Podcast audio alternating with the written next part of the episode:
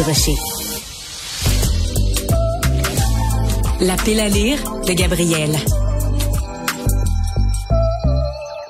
Et oui, c'est le temps de parler de livres Gabrielle Caron, humoriste, animatrice du balado J'ai fait un humain et ambassadrice de Cube Livre. Et cette semaine, Gabrielle, tu as lu. Habituellement, je dis on a lu parce qu'on lit le même livre puis on en discute.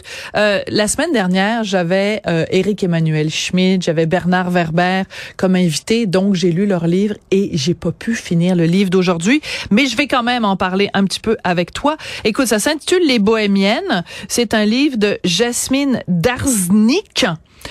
Raconte-nous un petit peu l'histoire. Écoute, c'est un roman historique.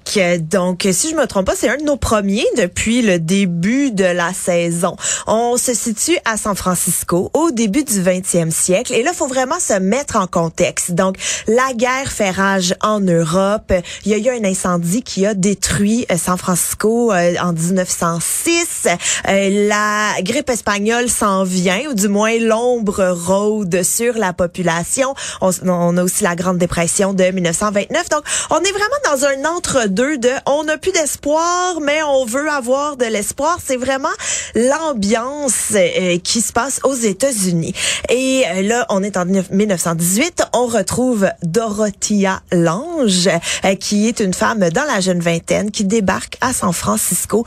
Et elle, dans la vie, elle est portraitée alors, c'est un personnage historique vraiment important, donc Dorothy Lang. Oui. Et euh, si, bon, vu qu'on fait de la radio, il faut qu'on décrive. Donc, vous connaissez Dorothy Lang sans la connaître parce que des photos en noir et blanc de la Grande Dépression, dont cette photo très connue, puis je l'ai je l'ai mis sur mon ordi pour pouvoir bien vous la décrire, où on voit cette mère de famille américaine, meg meg meg meg meg comme un clou, entourée de ses enfants euh, qui sont vraiment eux aussi décharnés. Donc c'est pour illustrer en fait, elle a illustrer la grande la grande dépression en se promenant un petit peu partout euh, en, en Amérique rurale. Oui, absolument. Et ça, c'est venu vraiment plus tard dans sa vie parce que dans le roman, on s'intéresse à sa jeunesse.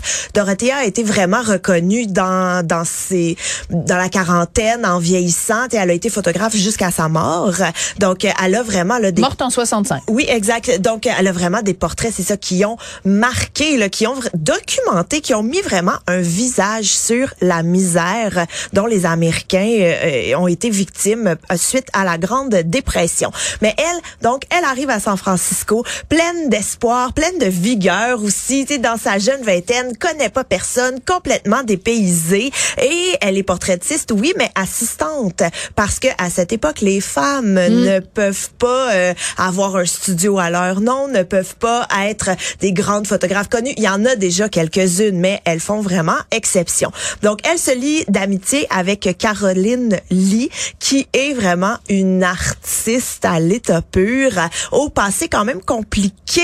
Et ce qu'il faut savoir de Caroline, c'est qu'elle est métisse. Donc, moitié blanche, moitié ce que l'on présume être chinoise. Ou non, je pense que c'est chinois parce qu'à un moment donné, il parle du fait que justement à San Francisco, dans ces années-là, il y a certains... Euh, en fait, les, les Chinois ont le droit seulement d'être dans le quartier chinois, dans le fameux Chinatown de San Francisco, et n'ont pas le droit d'en sortir. Euh, il y a des exceptions, par exemple, pour euh, les Japonais ou d'autres Asiatiques, mais les Chinois sont obligés de rester dans le quartier chinois. Exact. Et là, on découvre en fait tout le... Moi, j'ai trouvé qu'aux États-Unis, on parle beaucoup, beaucoup évidemment du racisme envers les Noirs, de leur passé esclavagiste et tout, mais on oublie que le racisme a touché vraiment à toutes les, tous les immigrants, en fait, parce que les Asiatiques, c'est bien décrit dans le livre aussi. Asiatiques, on parle des Chinois, mais on parle de tous ceux là, de, qui viennent d'Orient, avaient énormément, énormément de stigmates dus mhm. à leur... stigmatisation. Oui. Mais, euh, mais ce qui est important, je pense, de, de rappeler, c'est que, donc, c'est un livre biographique, mais en même temps, il y a beaucoup de... Tu sais, parce qu'elle imagine, l'auteur, euh, Jasmine Darznik, imagine toutes sortes de, de, de situations. C'est très documenté, mais en même temps, elle imagine des conversations. Elle imagine, bon, elle s'est levée le matin, puis là, euh, elle a petit déjeuner, puis voici ce qu'elle a mangé pour le petit déjeuner. Puis ça, il y a des gens à qui ça peut rebuter ce genre de détails-là parce qu'on a envie de dire peut-être parfois, ben tiens-toi-en au fait. Qu'est-ce qui mm. s'est vraiment passé dans la vie de Dorothy Lang plutôt que d'essayer d'imaginer son quotidien? Est-ce que toi, ça t'a embêté? Eh, moi, ça m'a donné envie de googler tout le monde. ce que j'ai fait d'ailleurs parce que bon, on raconte la vie de Dorothea. Donc son arrivée à San Francisco, l'amitié qu'elle développe avec Caroline Lee qui va devenir son assistante parce que les femmes vont ouvrir un studio de photographie qui va connaître énormément de succès. Euh, Dorothea va se marier avec Maynard Dixon qui lui est un artiste visuel. Donc là, moi j'ai été le googler pour aller voir un peu c'était quoi son style, quelles œuvres nous sont restées de lui et évidemment oui, elle invente les discours, elle invente les échanges entre chacun. Est-ce que est-ce que vraiment Dorothea a regardé Ménard d'une façon euh, complètement sous le charme la première fois qu'elle lui a parlé? On le sait pas. On n'était pas dans sa tête, mais reste que euh, l'autrice a vraiment rempli les blancs, mais la base est vraie, est avérée, est recherchée, est très documentée. Moi, j'ai absolument adoré parce que c'est un roman qui m'a donné le goût d'y connaître. C'est un roman qui m'a vraiment fait, OK, je la connaissais sans la connaître, Dorothea, mais je vais aller voir ses autres œuvres, je vais aller voir peut-être des trucs qu'elle a fait quand elle était plus jeune, et Ménard et Caroline, et j'ai vraiment découvert un San Francisco que je ne connaissais pas avec des acteurs que je ne connaissais pas plus. Donc, j'ai vraiment aimé. Et euh, ce qui est intéressant aussi, c'est que bon, moi ce que je savais pas sur Dorothea Lang, c'est euh, donc elle a souffert de la polio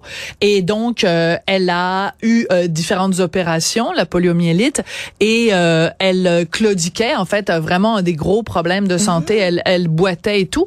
Et ça, chaque fois que je vois des gens ou des histoires sur des gens qui ont eu la polio, je me dis le petit message qui s'adresse aux anti-vaccins.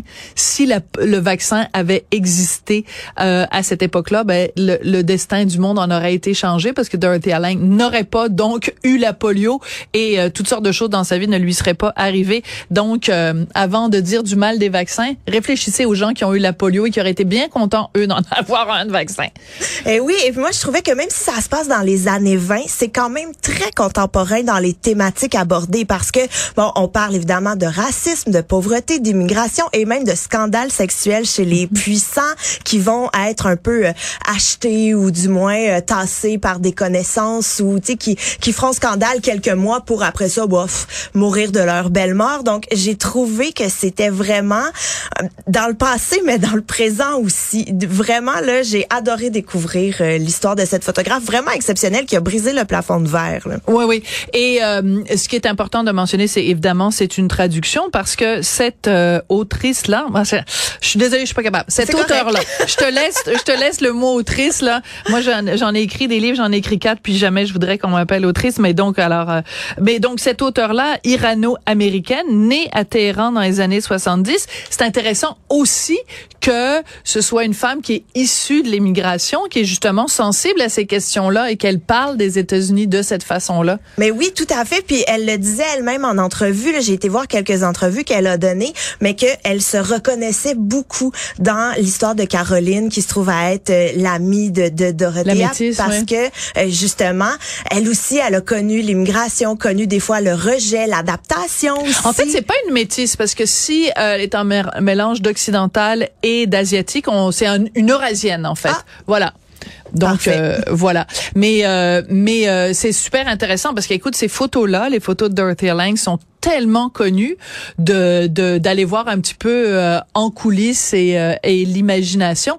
Et écoute, même si c'est une traduction, j'ai trouvé que c'était ça se lisait bien en français. On sentait pas parce que des fois, oh mon Dieu, combien de fois euh, on lit un livre euh, en traduction, puis là on se dit, oh mon Dieu, on sent bien que sur le traduit de l'italien, de l'espagnol, peu importe là, on sent le poids de la mhm. traduction. On dit, les structures de phrases sont un peu bancales, puis on se dit, il me semble que ça sent le traduit de. Et dans ce cas-ci, euh, j'ai pas trouvé que ça sentait le traduit de. Ah non non non, moi même chose de mon côté là, j'ai même été voir parce que avec le nom de Jasmine justement, je me demandais, elle était originaire d'où? Parce que je trouvais que ça coulait très très bien comme écriture. Donc euh, non, tu absolument raison à ce niveau-là. La traduction ne se sent pas. La traduction ne se sent pas. Alors, je vous rappelle de quel livre on parle aujourd'hui. Donc, euh, Les Bohémiennes de Jasmine Darznik. C'est publié chez Hauteville et c'est bien sûr disponible en tout temps sur le site de Cube Livre. Ben, merci beaucoup, euh, Madame Caron. Mais ben, ça fait plaisir. Puis, ben, la semaine prochaine, là, je vais avoir du temps. Parfait. parce que l'air de rien, 400 pages par-ci, puis 400 pages par-là, puis 400 pages, parce qu'Éric Emmanuel Chuy nous a pondu une longue tout, affaire. Euh, oui, tout un livre aussi, puis je veux, je veux, je veux pas vendre de punch, mais la semaine prochaine aussi, on a une bonne brique qui nous attend. On a une bonne brique, donc on a déjà hâte à la prochaine chronique de livre. Merci beaucoup, Gabriel Caron. Euh, merci à Marianne Bessette à la recherche. Merci à Rémi. Mes collègues, ils savent que je suis pas bonne avec les noms. As-tu vu ça? Parce que Marianne m'a parlé dans, les, dans mes oreilles pour me rappeler le nom de notre collègue à la réalisation, la mise en onde. Moi, je le connais sous le nom de Rémi, mais ça a l'air qu'il y a un nom de famille, Rémi. Rémi Poitras. Merci beaucoup et à très bientôt.